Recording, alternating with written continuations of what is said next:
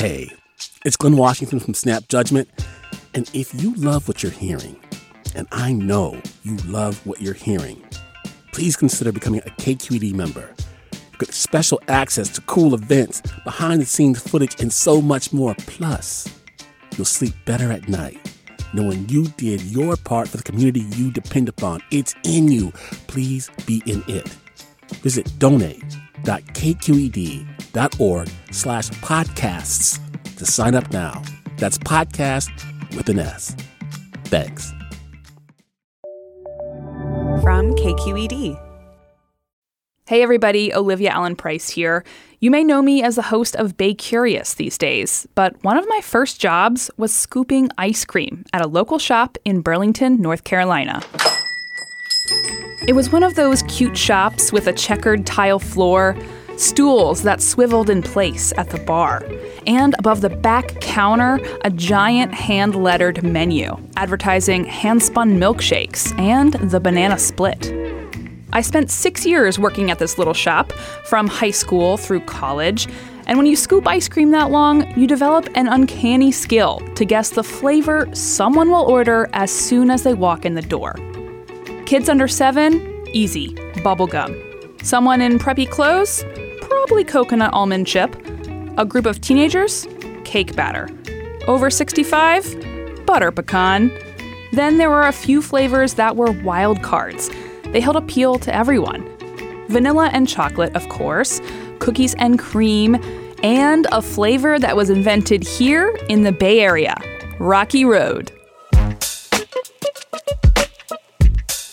Last year, listener Brent Silver asked what foods were invented in the Bay Area. We addressed that question in a series called Golden State Plate. Today, the latest installment The Contentious Origins of Rocky Road.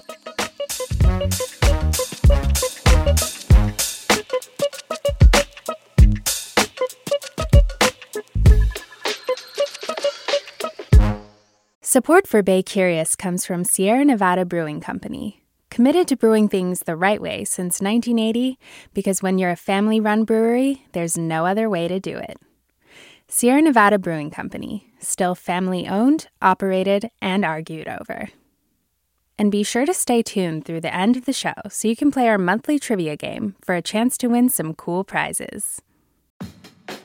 Hey there, it's Olivia Allen Price, host of Bay Curious, the podcast. KQED Podcasts wants to thank listeners like you whose support makes this podcast possible. If you want to help us continue to make great content, visit donate.kqed.org slash podcasts. That's donate.kqed.org slash podcasts. And thanks. Even though nearly a century has passed since Rocky Road was invented, there's still a dispute over just who thought up the recipe. KQED's Sasha Khokha headed out to get the dish. Okay, welcome to Oakland. You are in the birthplace of Rocky Road ice cream. It's a warm day, and I'm joining about 20 other people on an ice cream tour of North Oakland's College Avenue. Tour guide Lauren Herpick takes us to the first stop, the headquarters of Dreyer's Ice Cream. So the real story goes so there was a man named William Dreyer. He was a German immigrant. He loved making ice cream. Um, and so he made it out of a candy shop. It's 1928. Everything is great. What happened in 1929? Do you girls know what happened in 1929? Have you learned this in history class yet? All right, maybe the parents remember from their history class. The Depression, the stock market crashed.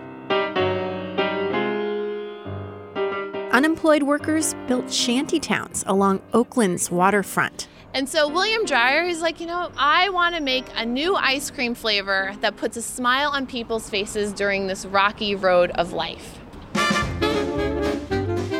Rocky Road becomes America's first blockbuster ice cream flavor after chocolate, vanilla, and strawberry. The first time marshmallow was ever used in ice cream.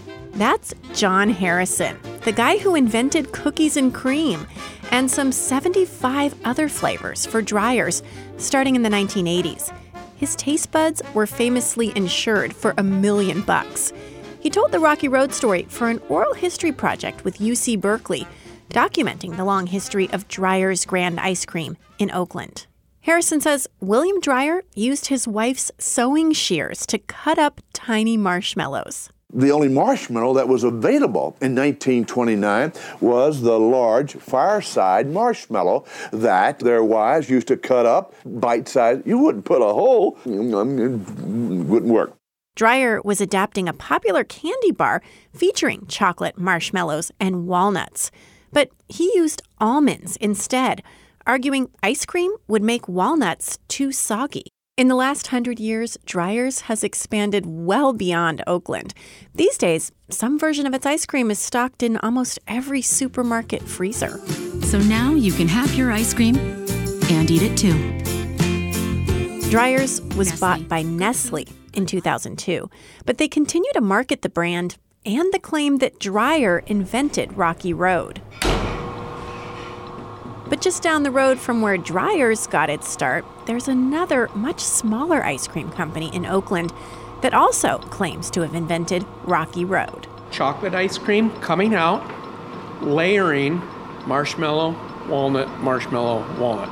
This is Fenton's ice cream parlor, and owner and master blender Scott Whidden is holding a tub under a spigot churning out fresh chocolate ice cream. He's slowly adding in handfuls of marshmallows and nuts. Except he's using walnuts, just like the original candy bar. I'm looking for equal parts. So I want that if you have a marshmallow, I want you to have maybe one or two of the walnuts, but I want you to have chocolate ice cream. Whidden says this is the way Fenton's has made its ice cream since the 1920s. People can still watch the ice cream makers at work when they come to the parlor. Small batch, handmade. Out in the dining area, dozens of families are sitting in red vinyl booths, enjoying giant sundaes in old fashioned glass dishes. Scott Whidden points to a black and white picture of Melvin Fenton. He was the grandson of the guy who started the original Fenton's Dairy back in 1894. And Whidden says Melvin invented Rocky Road. He's a visionary, forward thinking guy, and he goes, Whoa, mix ins so the thought process on it was we're into the depressions, it's bad times, smooth ice cream, and then there's these bumps. It gets rocky. That sounds familiar. Rocky Road, the Depression. Oh my goodness. These days, Fenton serves Rocky Road in decadent sundaes. Look at how happy her face is. Thank you. This is definitely my sundae when I was when I was a child. This was exactly what we would make at home. So Ice cream connoisseur Amy Ettinger has come up from Santa Cruz to try the Rocky Road at Fenton's with me. She's the author of Sweet Spot, an ice cream binge across America. It's very common in ice cream history to have the, these kinds of disputes.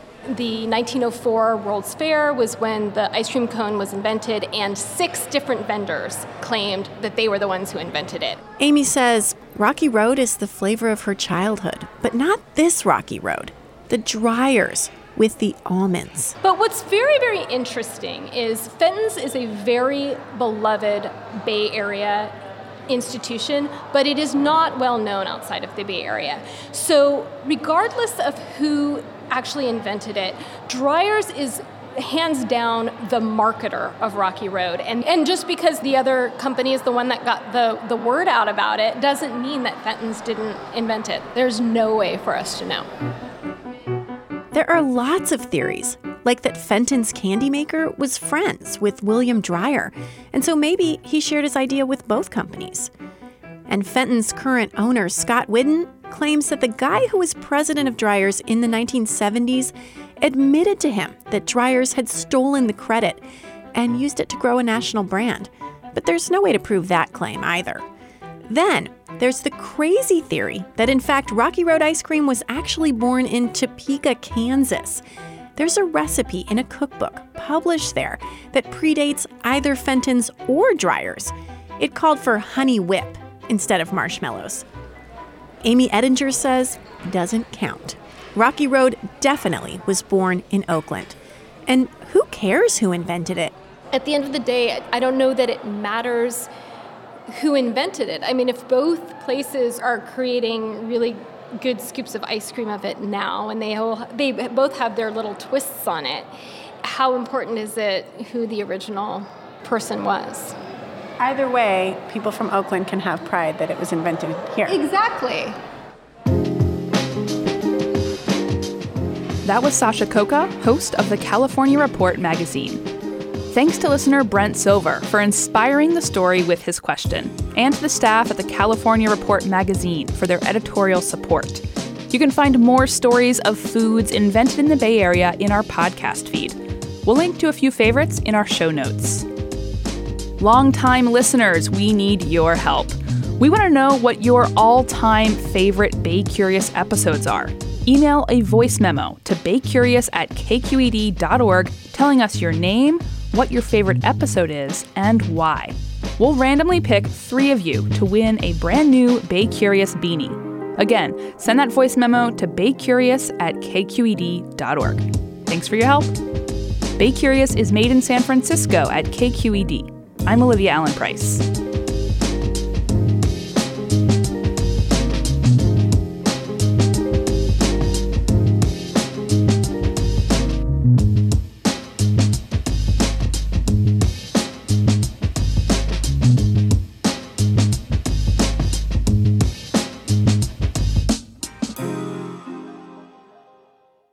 Hi, Bay Curious listeners. Are you ready to play May's trivia game? Every month, we read a question here at the end of our episode. You can give us your answers over at our website, kqed.org slash baycurious, or just click the link in the episode description. Out of the correct answers, we'll randomly choose one lucky winner to receive a cool prize package with Bay Curious swag and Sierra Nevada goodies. Okay, our question for the month is The world's longest running pillow fighting contest was held from 1966 to 2006 in what Bay Area town? Our trivia quiz is made possible by Sierra Nevada Brewing Company. Good luck! Hey there, this is Brittany Luce from NPR's It's Been a Minute. KQED's podcasts like The Bay, Bay Curious, Mindshift, Right Nowish, and more all tell the stories of the Bay and beyond with reliable, human centered journalism. They aim to inspire, make you think, entertain, and expand your understanding of the place you call home. Here's how you can support podcasting at KQED. Showing your support is easy, and you can join Brittany in supporting KQED Podcast too at donate.kqed.org slash podcast. That's donate.kqed.org slash podcast.